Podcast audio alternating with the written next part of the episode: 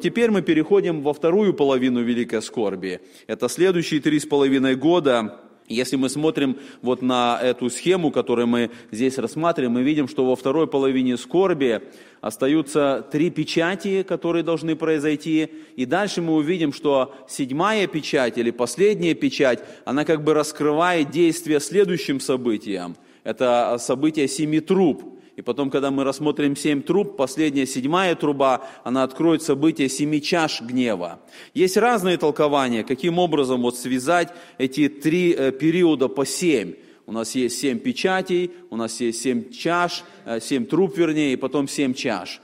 Некоторые толкователи говорят, что это описание одних и тех же событий, просто с разных сторон – но это не совсем верно, потому что когда мы читаем книгу Откровения, мы видим, что каждый раз после каждого этого события добавляется фраза «после сего». И вот эта фраза, она как бы связывает все эти события в последовательности. И тогда мы понимаем, что событие идет за событием, то есть проходят семь печатей, и последняя, седьмая печать, она открывает действие следующему циклу. Это семь труб, которые будут звучать. И потом, когда происходит семь труб, тогда последняя седьмая труба открывает действие семи чашам гнева, которые изливаются на землю.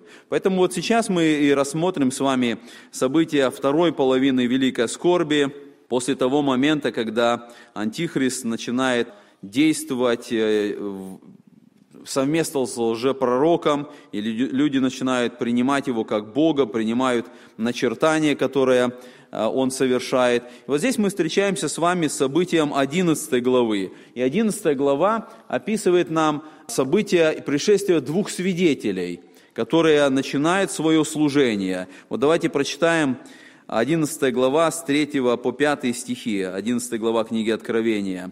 «И дам двум свидетелям моим, и они будут пророчествовать 1260 дней, будучи облечены во вретище». Посмотрите, почему мы ставим а, вот события пришествия а, или начала служения двух свидетелей именно здесь? Потому что указан период времени, сколько они будут служить. И сказано, что они будут пророчествовать 1260 дней. И это половина великой скорби, это три с половиной года. Помните, мы говорили, что этот период, это три с половиной года, или 42 месяца, или 1260 дней, так как э, в разных текстах указывается. То есть мы видим, что вот здесь, вот в середине великой скорби, они начинают свое служение. И дальше написано, это суть две маслины и два светильника, стоящие пред Богом земли если кто захочет их обидеть, то огонь выйдет из уст их и пожрет врагов их. Если кто захочет их обидеть, тому надлежит быть убиту». Вот здесь вот идет это описание события двух свидетелей. И мы, конечно, можем сразу задать вопрос, что это за свидетели, какова цель их прихода, а, что они будут совершать и для чего а, нужно, чтобы они что-то делали. Немножко дальше, когда мы читаем, вот здесь нам дается некоторое указание, с которого мы можем какой-то вывод сделать. Вот посмотрите, следующие стихи, 6 по 9 мы, стих, мы читаем. «Они имеют власть затворить небо, чтобы не шел дождь на землю в дни пророчествования их, и имеют власть над водами, превращать их в кровь, кровь и поражать землю всякою язвою, когда только захотят. И когда кончат они свидетельство свое, зверь, выходящий из бездны, сразится с ними и победит их. Но давайте остановимся вот здесь вот. А, мы видим описание а, тех действий, которые они будут совершать. И вот по этим описаниям некоторые толкователи как бы говорят на то, кто будут эти два свидетеля. Один из них предполагает, что это будет э, Илья. Почему вот э, такое указание дается? Мы видим, что еще в Ветхом Завете, вы помните, в книге пророки Малахии сказано, что перед пришествием э, Господа нашего Иисуса Христа должен прийти Илья, пророк, для того, чтобы все подготовить к его пришествию, к его приходу. И когда мы читаем вот э, события уже Евангелия, мы видим, что это пророчество Малахии, оно уже как бы частично исполнилось тогда, когда пришел Иоанн Креститель. Потому что об Иоанне Крестителе так сказано, что Илья пришел, и вот он совершает это служение. Иоанн Креститель был этим предтечей, который готовил э, приход Иисуса Христа.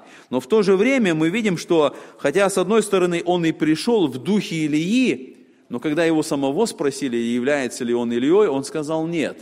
Он сам сказал, что он э, не, не Илья. И поэтому вот в Иоанне Кресте, это пророчество Малахии, оно, как и всякое пророчество, имеет такое двойное исполнение. Оно исполняется вот какой-то момент, который близко связан с пророчеством, и в то же время есть более далекое исполнение, пророческое исполнение. Поэтому в Иоанне Крестителе а, частично исполнилось то, о чем говорил Малахия, но в то же время мы видим, что еще в будущем как бы дается указание, что должен прийти тот, кто будет готовить пришествие Господа.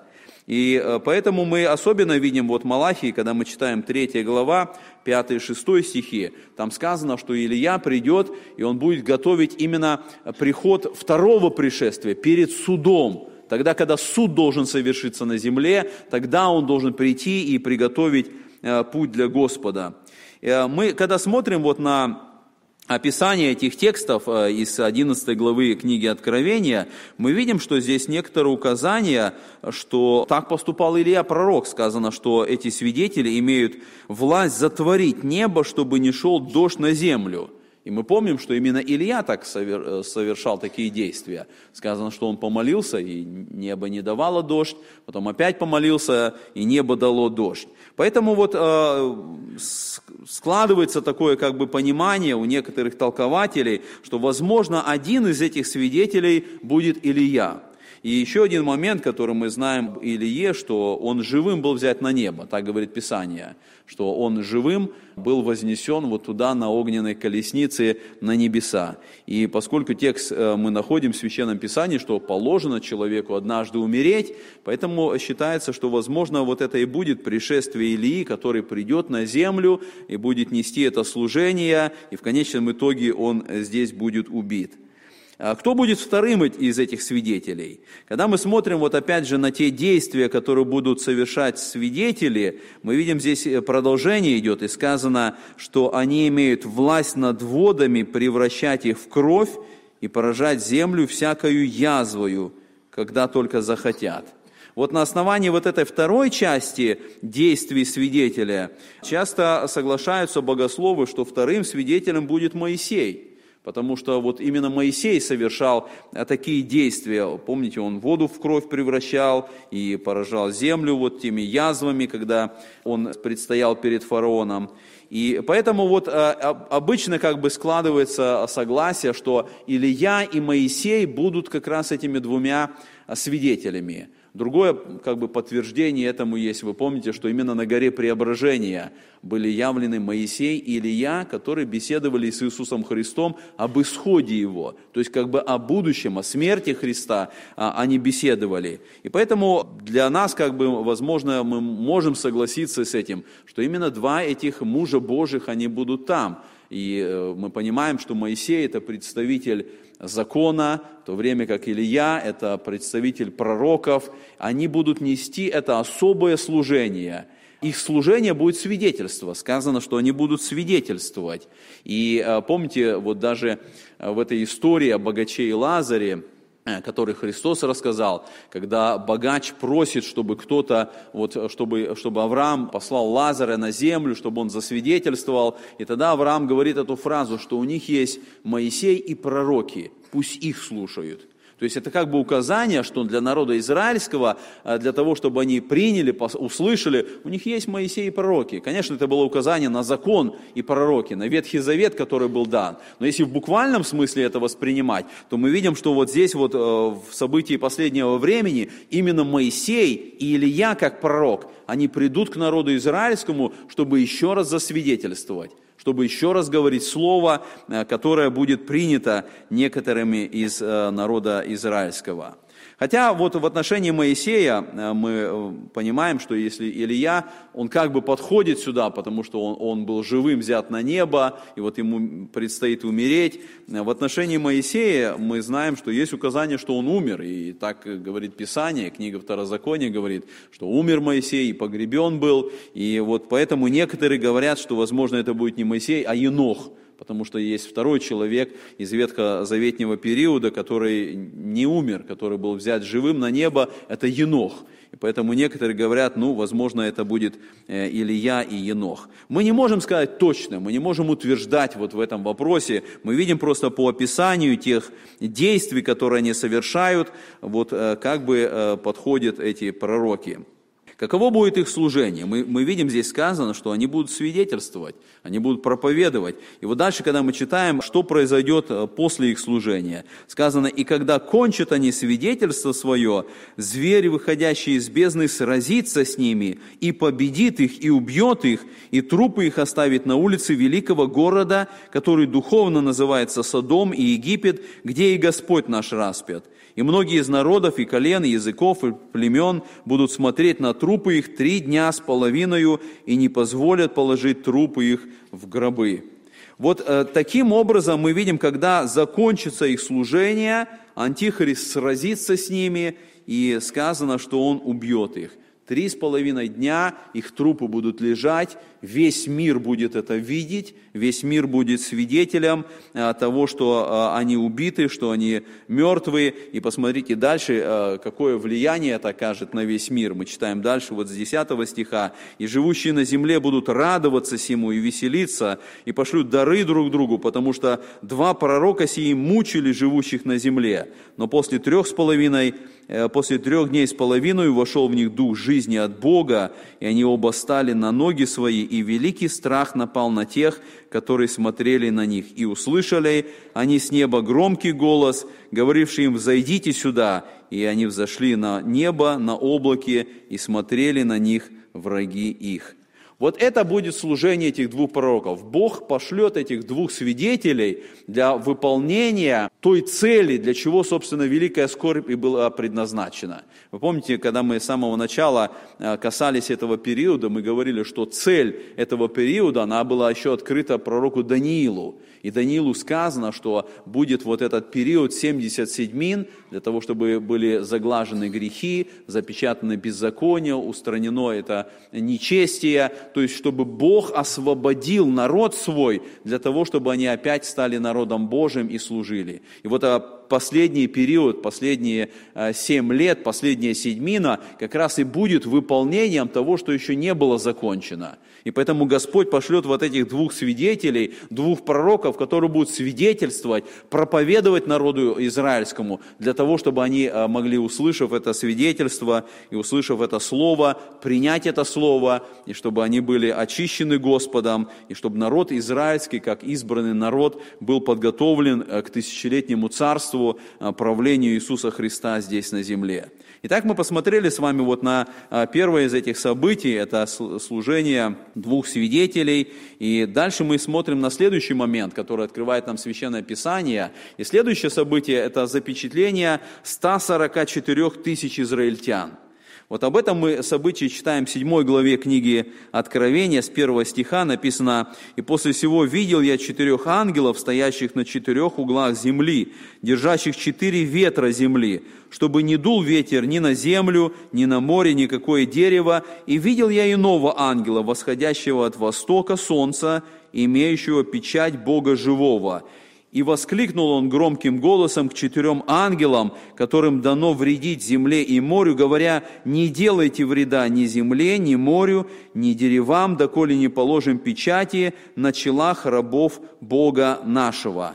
И дальше мы читаем следующий текст – говорит, и я слышал число запечатленных, запечатленных было 144 тысячи из всех колен сынов Израилевых. И дальше идет перечисление, мы видим, из каждого колена идет перечисление по 12 тысяч. Из колена Иудина, из колена Рувимова, колена Гадова, Асирова и так далее, и так далее. Идет перечисление этих колен. Из каждого колена, сказано, взято было 12 тысяч человек, и они были запечатлены. Что это за события? Что это за личности, которые входят в состав 144 тысяч запечатленных? Здесь тоже есть разные толкования. А, некоторые говорят, что эти запечатленные – это церковь, вот именно и к, ним относится это запечатление, но поскольку мы говорили, что есть разное понимание вот периода последних событий, и если принимается это а, толкование, что церковь остается на период великой скорби, то иногда вот это число 144 тысяч, оно относится к церкви. Говорится, что вот эта церковь, которая будет сохранена здесь. Второе есть понимание, что это спасенные Ветхого и Нового Завета – что это как бы общее число спасенных, которое вот здесь вот а, входит, которое запечатлено. А, ну, тоже как бы такое немножко проблематичное толкование. А, во-первых, оно соединяет вместе ветхозаветних э, святых и новозаветних святых. Мы говорили, что народ израильский и церковь, это э, мы не должны их соединять вместе, мы не должны смешивать. У Бога особый план – для народа израильского, и особый план был для церкви, и церковь была создана только э, с дня Пятидесятницы и будет до восхищения церкви, поэтому вот здесь тоже это сложность. А самое правильное вот понимание, когда мы смотрим на этот текст, и когда мы правильно толкуем его, э, пользуясь правилами герменевтики, это воспринять этот текст буквально – то есть здесь не нужно пытаться какой-то а, символ найти или какую-то аллегорию найти. Когда мы смотрим вот на эти э, стихи, вот мы с 4 стиха, мы видим здесь буквальное перечисление колен народа израильского. И поэтому для нас нет никакого основания здесь искать какой-то образ или какой-то символ – Писание здесь буквально говорит о том, что из каждого колена сынов Израилевых были выбраны 12 тысяч человек, и на них была положена эта печать. И поэтому мы так и должны воспринять это, что в тот период, вот после э, середины Великой Скорби, тогда, когда начнется особое преследование народа израильского, когда Антихрист начинает убийство э, тех, кто не принимает его начертания, Бог особым образом сохранит свой народ – Бог особым образом сохранит по 12 тысяч из каждого колена. И мы видим здесь вот это описание, перечисление каждого колена. Буквально каждое колено здесь идет, и о них сказано, что а, из них взяты эти 12 а, тысяч запечатленных. Конечно, мы можем спросить, почему вот э, именно это число, почему по 12 тысяч, почему 4, 144 э, тысячи. И здесь тоже можно, конечно, увидеть вот некоторые указания, э, то, что называется библейской нумерологией. То есть, когда используются числа в Священном Писании, то есть какой-то духовный смысл. Мы вот знаем число 3, оно имеет духовный смысл, указание на Троицу. Число 7 указывает на полноту Божию. Число 12 очень часто используется используется в Священном Писании. И вот здесь вот, когда мы э, говорим о 12 тысяч, вот число тысяча тоже как бы указание на э, полноту царствования. И вот здесь мы видим, что указание на 12 тысяч как раз указывает на полноту. Бог как бы э, собирает вот это достаточное количество для, для того, чтобы быть сохраненными.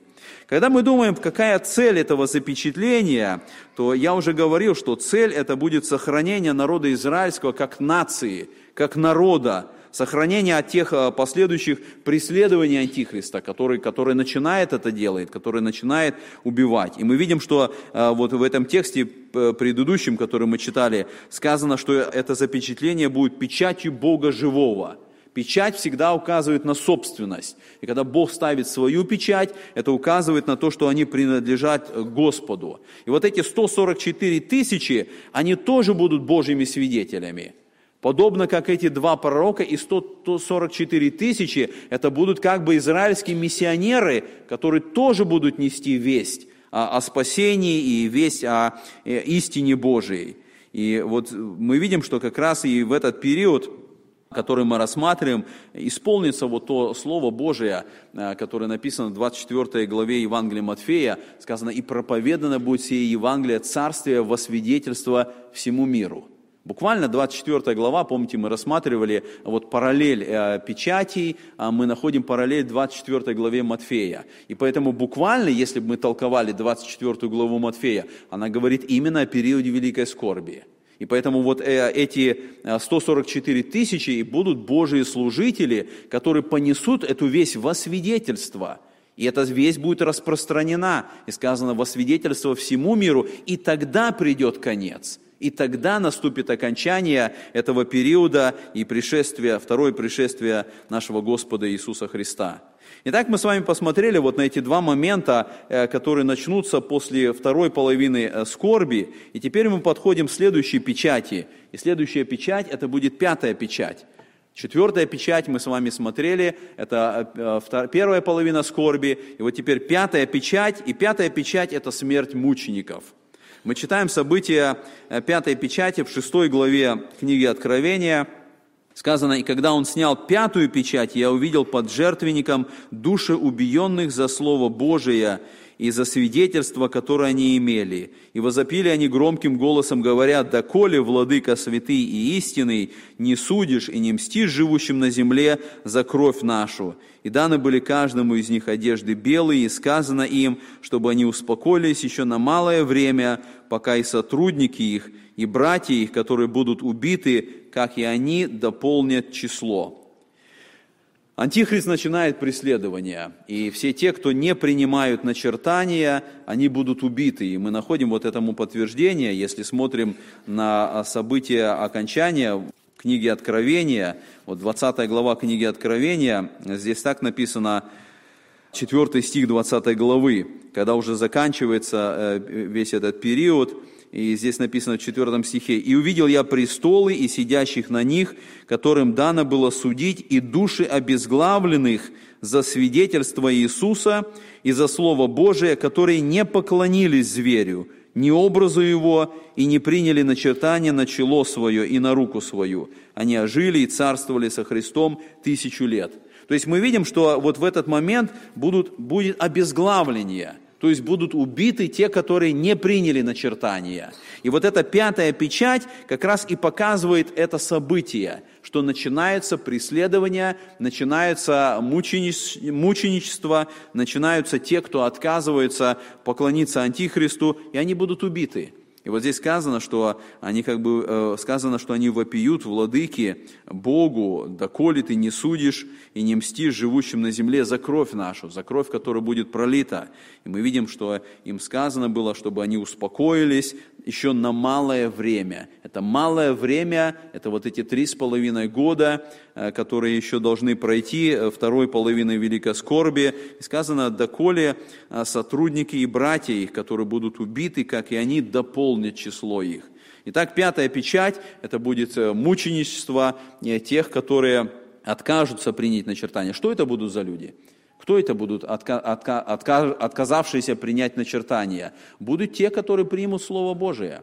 Будут те, которые нам, мы не знаем конкретно, но, скорее всего, да, здесь будут те люди, которые по каким-то причинам не будут восхищены с церковью, Будут ли это родственники, будут ли это номинальные христиане, будут ли это а, те, которые были когда-то спасены, слышали Слово Божие, но они согрешили, но они не оказались в составе церкви, и церковь была восхищена. Но, и мы говорили, что тогда, когда будет восхищена церковь, помните, мы говорили, что будет взят удерживающий, Дух Святой будет взят. Но мы должны правильно понимать, что значит, что будет взят Дух Святой. Дух Святой – это Бог, Он вездесущий, и поэтому э, нельзя сказать, что его не будет на земле или он не будет действовать на земле. Э, взятие удерживающего означает, что Дух Святой перестанет действовать так, как он действовал до этого момента. Дух Святой был и в Ветхом Завете – и он действовал. Но вот на период времени церкви Дух Святой особое действие совершает. И это действие называется крещение Духом Святым. То есть, когда человек приходит к Богу, Дух Святый, Дух Святой погружает человека в тело Иисуса Христа, то есть в церковь. И когда церковь будет взята как тело, уже крещение Духом Святым совершаться не будет, потому что церковь уже взята. Но Дух Святой по-прежнему будет совершать свое действие так, как Он совершал это в Ветхом Завете.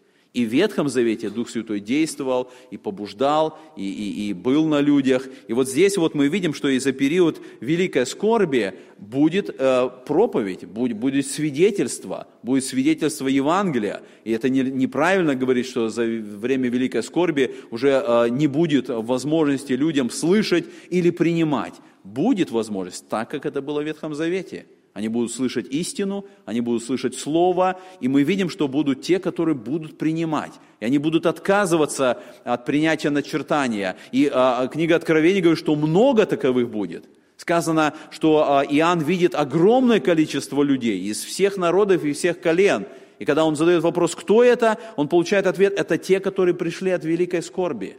Они омыли одежды в крови Агнца, То есть мы видим, это будут люди, которые, которые будут принимать истину. И вот как раз э, пятая печать и говорит о том, что произойдет с ними, что они будут обезглавлены, что они будут убиты, хотя не все, не все.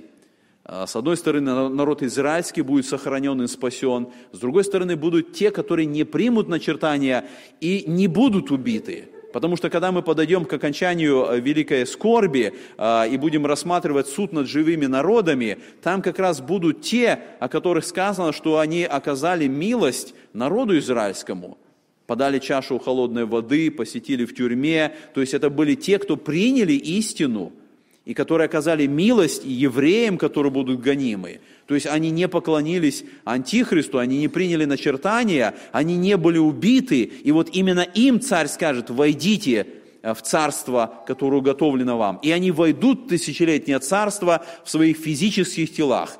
И от них будут рождаться там будущие поколения. Мы будем касаться этого э, позже, когда будем смотреть вот на окончание великой скорби. Сейчас мы переходим к следующей, шестая печать. И шестая печать – это начало природных явлений. Природные явления.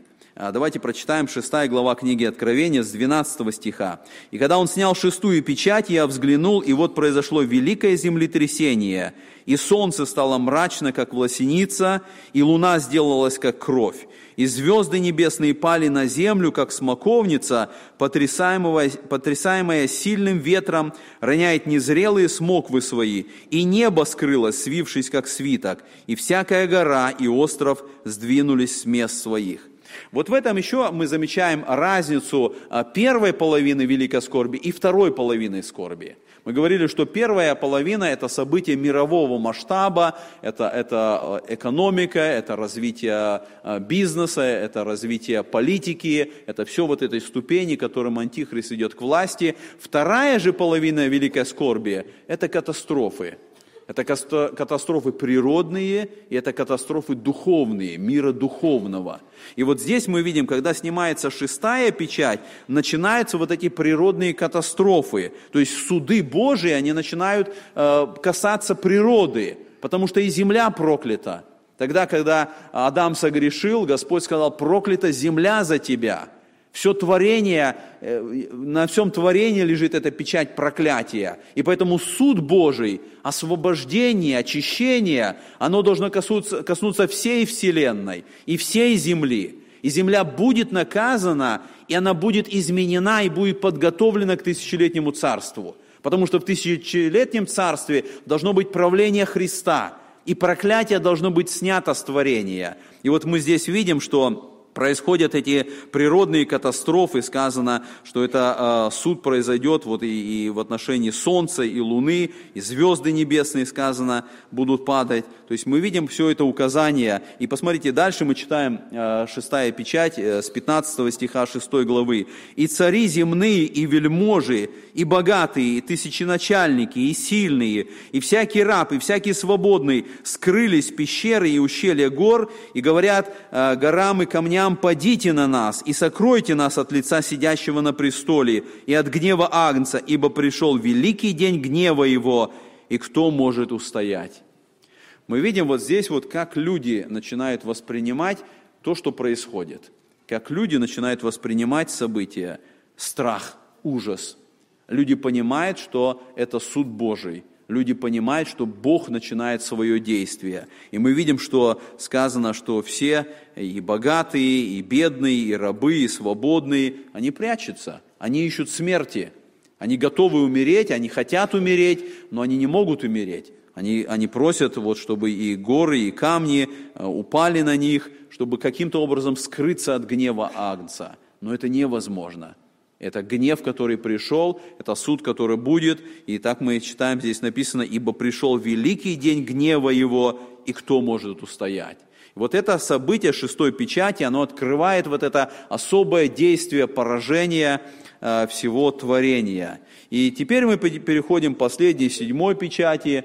И седьмая печать, она открывает действие следующему циклу, это суды труп. Давайте прочитаем восьмая глава книги Откровения, первые два стиха. И когда он снял седьмую печать, сделалось безмолвие на небе, как бы на полчаса.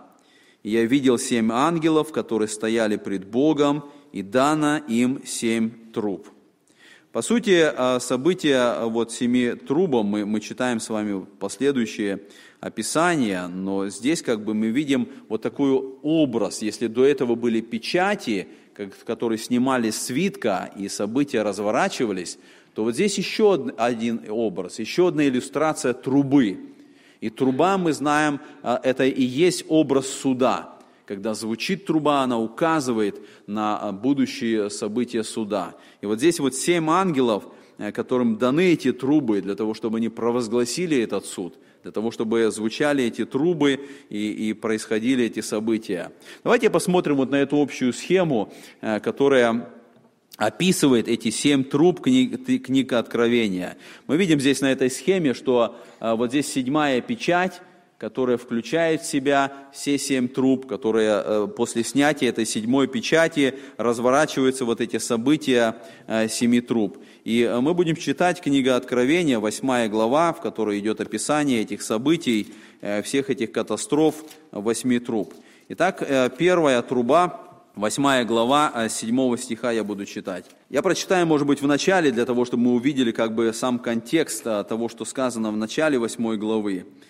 Восьмая глава с третьего стиха. «И перешел иной ангел и стал пред жертвенником, держа золотую кадильницу, и дано было ему множество фимиама, чтобы он с молитвами всех святых возложил его на золотой жертвенник, который пред престолом. И вознесся дым фимиама с молитвами святых от руки ангела пред Бога. И взял ангел кадильницу и наполнил ее огнем жертвенника и поверг на землю, и произошли голоса, и громы, и молнии, и землетрясения. Вот это событие, которое здесь описывается, об этой золотой кадильнице и об этом фимиаме, который с молитвами святых возлагается, мы связываем вот с событием пятой печати – и мы помним, что пятая печать, когда эти души убиенных под жертвенником, они вопиют, они обращаются к Богу, и они говорят, доколе, когда будет суд, когда ты, Господи, будешь мстить за кровь нашу пролитую. И вот здесь как бы ответ на эту молитву вот этих а, убиенных, мы видим, что происходит на небе. И мы видим, что ангел вот с этой кадильницы, он берет этот фимиам, и с молитвами этих святых он возлагает на этот жертвенник – и дым от этого жертвенника возносится, и как результат мы видим продолжение, мы, мы видим действие суда. То есть эти молитвы, э, которые вознесены были, они не остались без ответа. Бог не просто э, ни, ни, никаким образом не отреагировал на них. Мы видим ответ вот здесь. Восьмая глава. И действия этим трубам, которые звучат, которые приносят суд Божий, они являются ответом на те молитвы, которые были вознесены. Итак, первая э, труба, вот здесь вот мы видим, что идет перечисление э, всех этих семи труб. И вот мы касаемся первой трубы. Первая труба – это текст Писания, 8 глава, 7 стих. «Первый ангел вострубил, и сделались град и огонь, смешанные с кровью, и пали на землю, и третья часть дерев сгорела, и вся трава зеленая сгорела».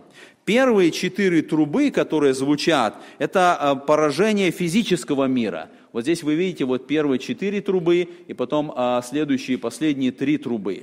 И они как бы разделены на два периода. Вот здесь вот написано, что поражение мира физического, это идет описание первых четырех труб. И потом действие мира духовного, это следующие три трубы. А, открывают. И вот мы видим это поражение физического мира, первая труба, град и огонь, смешанные с кровью, падают на землю, и третья часть всей флоры поражена сказано, что э, третья часть дерев сгорела, и вся трава зеленая сгорела.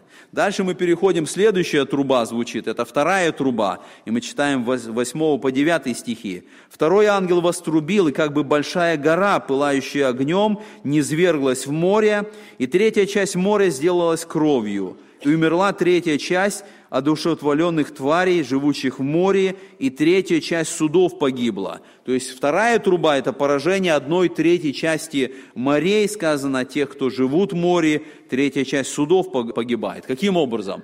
Большая гора, пылающая огнем, она падает на море. Третья труба, это 10 и 11 стихи. Третий ангел вострубил, и упала с неба большая звезда, горящая подобно светильнику, и пала на третью часть рек и на источники вод. Имя, имя сей звезды Полынь, и третья часть вод сделалась полынью, и многие из людей умерли от вод, потому что они стали горьки. Вот видим, третья труба – это поражение одной третьей части пресных источников вод. Есть, вот с этой третьей трубой есть много связано толкований, Э, помните, когда Чернобыльская авария произошла, на украинском языке полынь это именно Чернобыль. И в то время уже было много как бы попыток привязать, что вот оно исполнение пророчеств, вот эта э, звезда, которая упала, это, это взрыв реактора, и вот это и произошло, что поражены все источники вод и, и, и так далее, и так далее. И это одна из попыток вот так привязать события современности и втиснуть их в новозаветнее пророчество. И я говорил, что это опасные попытки. Это попытки, которые ну, не, мы не имеем права вот так вот просто увидеть какое-то событие и даже на, на основании вот каких-то схожих слов попытаться втиснуть это сюда. Мы должны смотреть на картину пророчеств э, в целостности. Мы должны видеть все эти события, когда они произойдут, как они будут происходить. И поэтому мы видим, что то, что мы читаем сейчас, это события будущего периода великой скорби. И вот э, третья труба, и будет это поражение источников вод, когда вот эта звезда, которая называется полынь, она упадет на эти источники. Четвертая труба, это 12 стих 8 главы. Четвертый ангел вострубил, и поражена была третья часть солнца, и третья часть луны, и третья часть звезд, так что затмилась третья часть их, и третья часть дня не светла была, так как и ночи.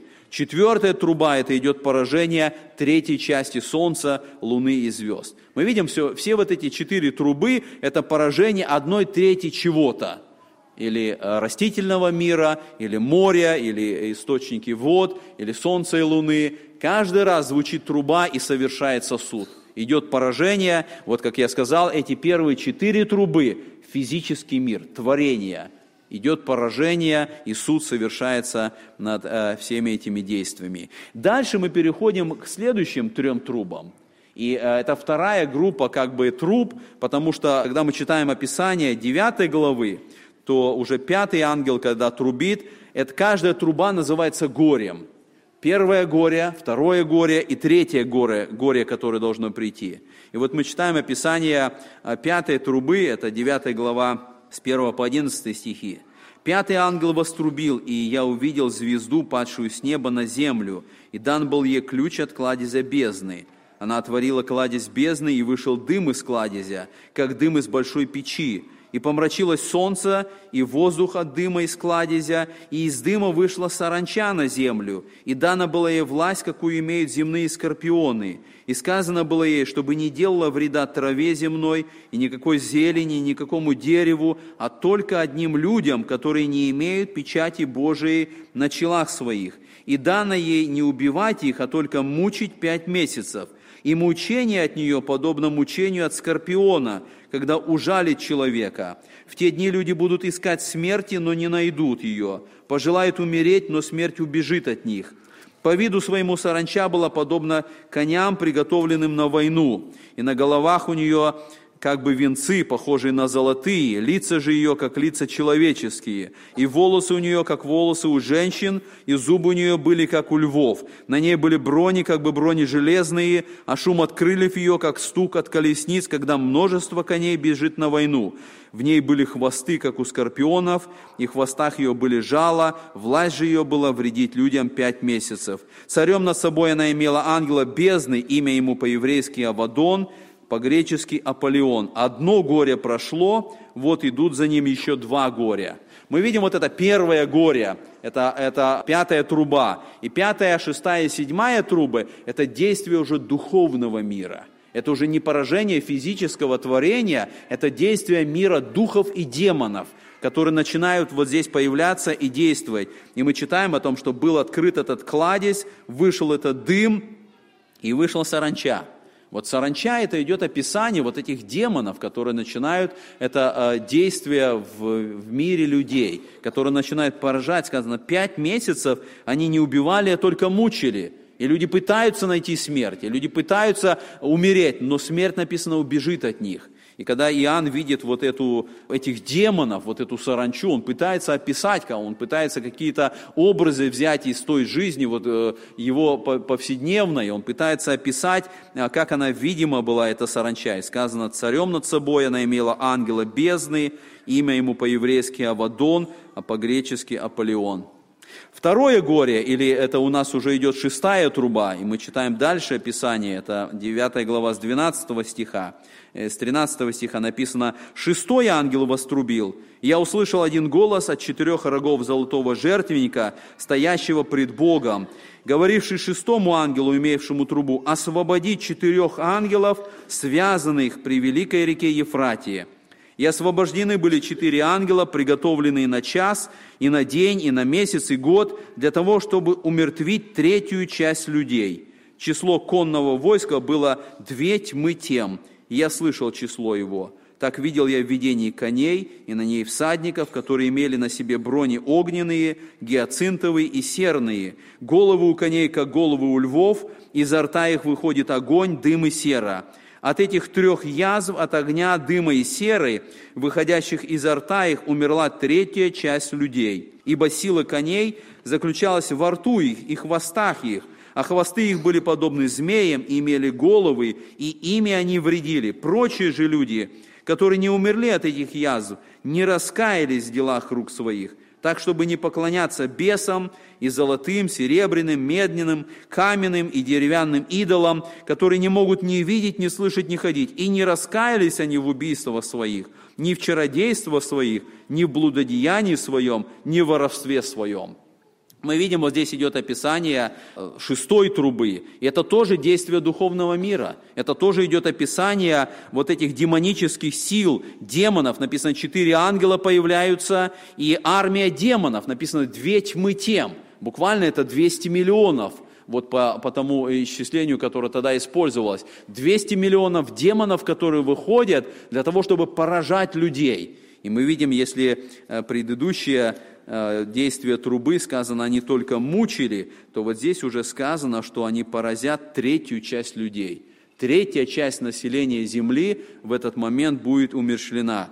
И мы видим вот это описание, как это будет происходить здесь. И мы видим, что результат, люди, которые будут поражаемы, которые будут в страхе, в ужасе находиться, тем не менее сказано, что они не раскаялись, они не изменились, они не ищут какого-то покаяния или стремления, чтобы что-то исправить. И последняя, седьмая труба, и третье горе, мы находим описание, это 11 глава книги Откровения с 15 стиха, здесь так сказано, «И седьмой ангел вострубил, и раздались на небе громкие голоса, говорящий, «Царство мира соделалось царством Господа нашего и Христа Его, и будет царствовать во веки веков». По сути, описание седьмой трубы мы уже будем находить в 15 главе книги Откровения, потому что седьмая труба открывает действие семи чашам гнева. И вот каждая из чаш, изливаемая, это как бы э, развитие вот этого звука седьмой трубы. И мы будем касаться это на следующий раз, когда будем смотреть, что будет происходить вот в описании этих чаш. Но вот здесь вот, когда мы читаем с 15 стиха, мы видим указание «последняя труба». Она звучит в этот момент, седьмая труба, которая указывает на то, что, как мы здесь прочитали, царство мира соделалось царством Господа нашего. Здесь не сказано о царствах в множественном числе – Здесь сказано в единственном числе царство мира сего. То есть царство, в котором в настоящее время правит антихрист или, или, или сатана. Он является духом, который действует в воздухе. Он является князем мира сего. И вот здесь, когда происходят эти Божьи суды, а Божий суд как раз и предназначен для того, чтобы наказать, для того, чтобы э, этот мир был наказан Божьим судом, и чтобы он был освобожден от этого беззакония, проклятия, грех был запечатан и удален, чтобы явлено было Царство Иисуса Христа. И мы видим, это последняя труба, она именно это провозглашает. Она провозглашает грядущее царство Иисуса Христа. То есть тысячелетнее царство, которое будет здесь, на этой земле когда все творение, будучи поражено грехом, оно будет исправлено, оно будет изменено, и Иисус Христос, который обетован, был обетованным царем, Он придет, Он будет в Иерусалиме,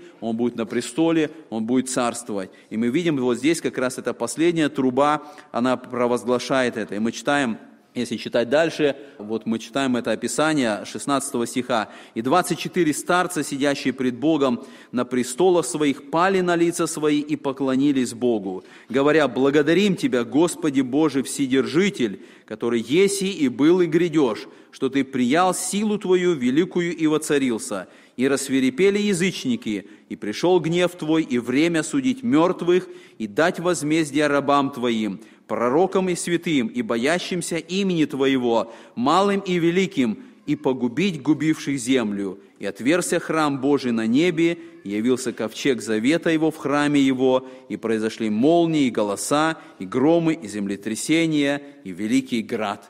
Мы видим вот с каждым моментом приближения этого события – когда царствие Иисуса Христа, оно буквально будет явлено на земле. Когда Христос придет второй раз и установит это царство. И вот мы видим все это описание этого наказания, оно свидетельствует об этом. И когда мы будем читать 15 глава, вот эта последняя труба, которая будет звучать, она как раз и описывает вот в 15 главе, если мы читаем описание, сказано, «И увидел я иное знамение на небе, великое и чудное, семь ангелов, имеющие семь последних язв, которыми оканчивалась ярость Божия. Вот это действие седьмой трубы. Это последние семь язв, написано, которыми оканчивается ярость Божия.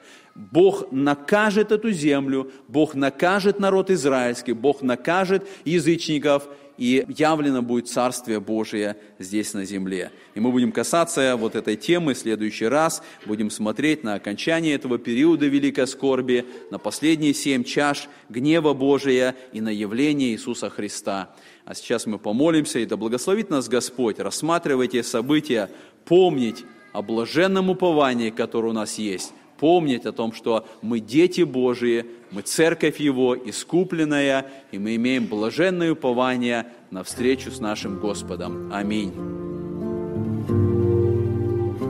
Эту проповедь вы можете найти на сайте Церкви Спасения salvationbaptistchurch.com